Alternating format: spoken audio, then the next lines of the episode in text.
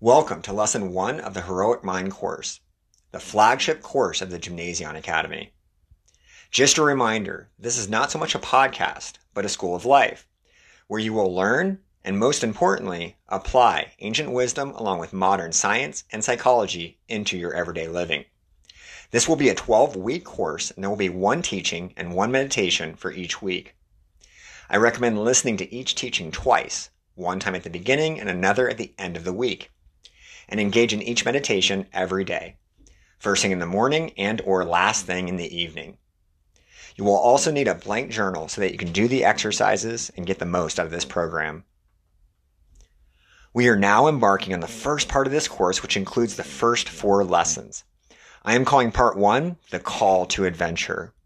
This is where you get to tap into the part of yourself that is calling you forth into the great adventure of life. In order to do this, we are going to build your skills of concentration and creative imagination. These two skills will serve you powerfully in building clarity on who it is you want to become. As I mentioned in the introduction to this course, my goal here is for you to truly feel the call to adventure. This call to adventure has always been there and has been waiting to be heard. You just have to listen. Today, we are going to talk about the most important thing when it comes to creating transformation in your life. This thing or concept is what most people miss or don't quite fully get when it comes to forging a new future for themselves and is what will truly help you change your life. This thing that I'm referring to is your identity or how you view yourself. Remember the quote from Epictetus that I shared in the introduction? Be contented then in everything with being a philosopher. And if you wish to seem likewise to anyone, appear so to yourself, and that will be sufficient. However, in place of philosopher, which is my higher identity, by the way, you can replace that with athlete, entrepreneur, CEO, lover, parent, or whatever part of you that you would like to work on. Furthermore, we will be giving that identity a name that you can use to activate it and also create a vision for it. What I've seen over and over again in my coaching career is that if people don't fundamentally change how they view themselves, then it doesn't matter what program they do. They will eventually slip back into old habits and ways of being once they are through. So let's start with the definition of identity. Identity is defined as the qualities, beliefs, and characteristics that identify one's personhood. It is what a person or group becomes known for or associated with. I also want to touch on the etymological root of identity. In James Clear's book called Atomic Habits, he breaks the word identity down into its Latin roots. Clear describes how identity stems from two Latin words, essentitas, which means being or essence, and identidem, which means repeated. So identity literally means repeated beingness. Therefore, through this call to adventure portion of our course, we are going to build out the qualities, emotions, beliefs of who you are at your best, and also hash out the repeated actions that will reinforce and build this identity. By the time we finish this 12 week course, you will have fully defined your identity and the action plan to take on life's adventure. So, to get us started, and the creative juices flowing, I have a couple questions for you. If you could fast forward to your funeral and listen to what other people are saying about you after all is said and done, what would you want that to be? How would you like them to describe your life? What did you accomplish? What virtues or strengths did you have? What actions were you known for? How did you show up for those around you?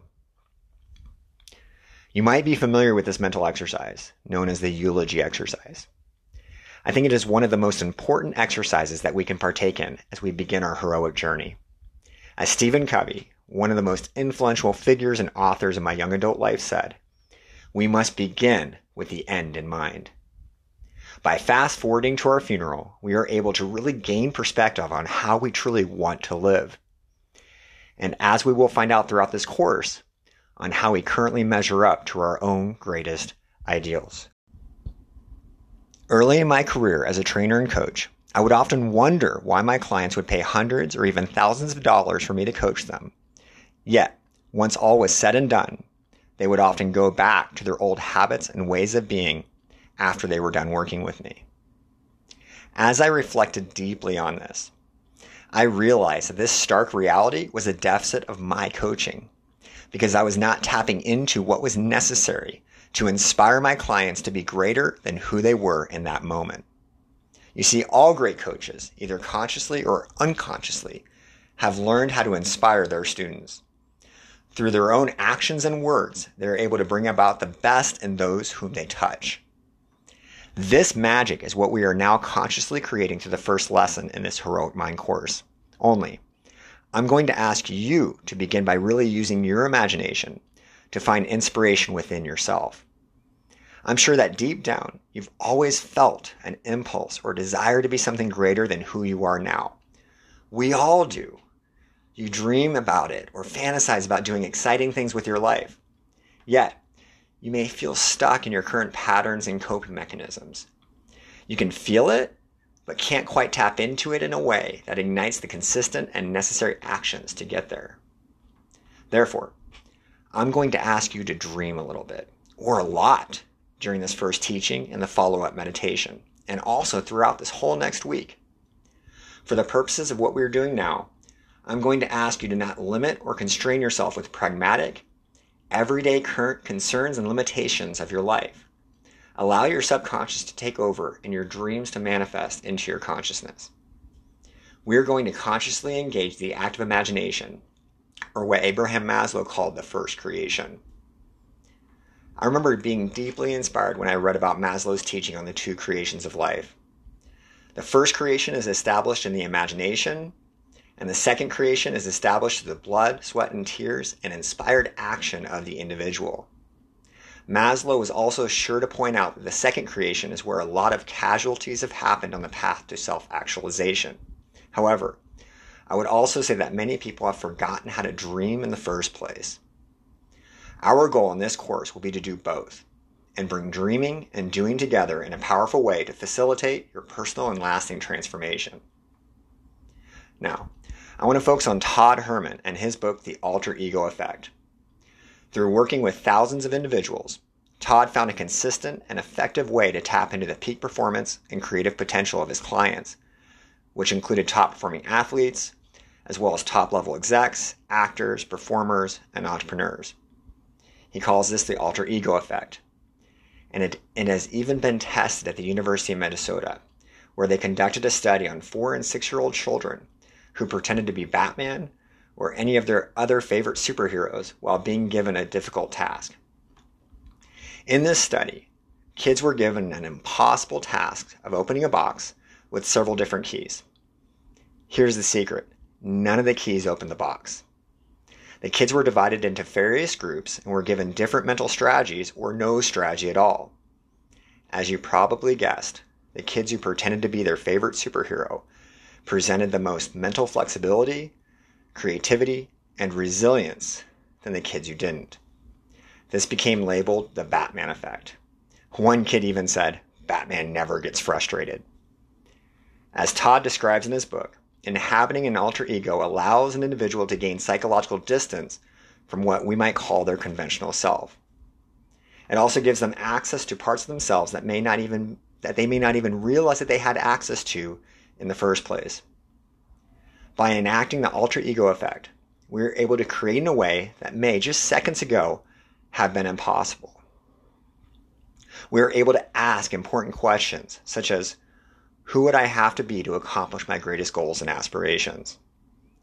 Then let the answer to the question appear.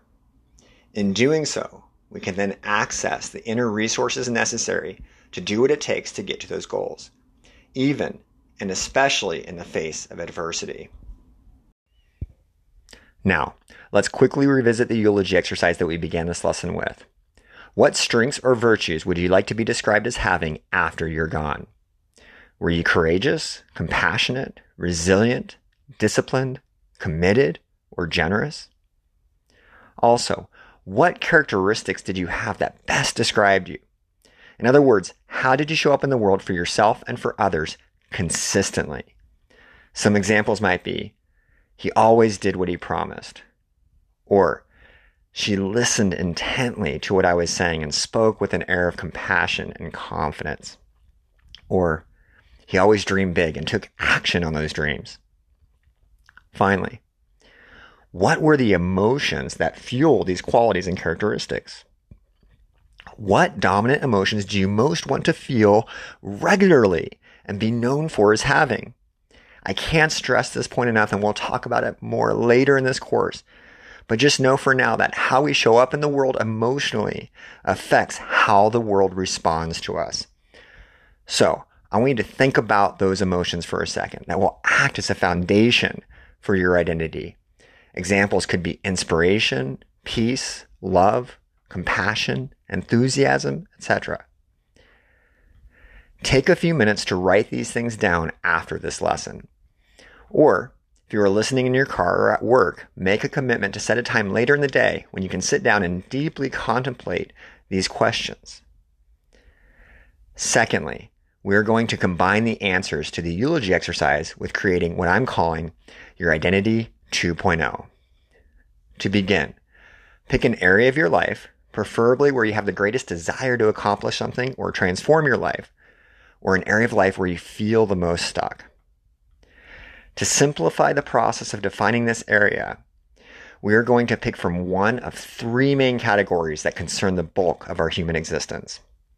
These three categories are energy, which includes our health and athletic goals, work, which includes our career or calling and how we generate value for the world, or our love, which includes our intimate relationships and our friendships. Which area is calling most for you to focus on? Please take some time to think deeply about what area is most important for you at this time. Lastly, I want you to think of a name for your 2.0 identity in relationship to the area that you will be focusing on. Is there a superhero that best embodies the qualities for how, for how you want to show up in the world? This could be an existing figure, or it could be one that you've invented. Or it could be some other name that conjures and represents your highest aspirations. By the way, my Identity 2.0 name for my career or calling is Warrior Philosopher. This name describes the strengths of courage and wisdom, along with characteristics of curiosity, contemplation, teaching, and contribution to others that I most wish to represent and embody in the world.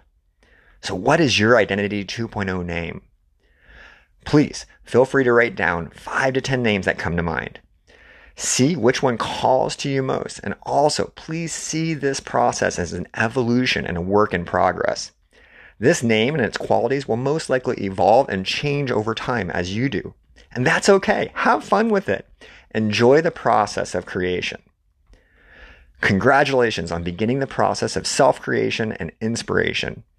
You are now on the journey of consciously creating your life from the inside out. Before I close, by summarizing your actions for this week, I want to talk about one of my greatest heroes and inspirations and his teaching on what he calls self reliance. His name is Ralph Waldo Emerson, and in his aptly named essay, Self Reliance, he says something haunting and potent. In this essay, he says, Society everywhere is in conspiracy against the manhood of every one of its members. Society is a joint stock company in which members agree, for the better securing of his bread to each shareholder, to surrender the liberty and culture of the eater. The virtue in most request is conformity. Self reliance is its aversion. It loves not realities and creators, but names and customs. What Emerson is speaking to here is how man and woman have given away their power and personhood over to society. We have allowed society to define who we are in exchange for comfort and security, rather than being fully expressed human beings.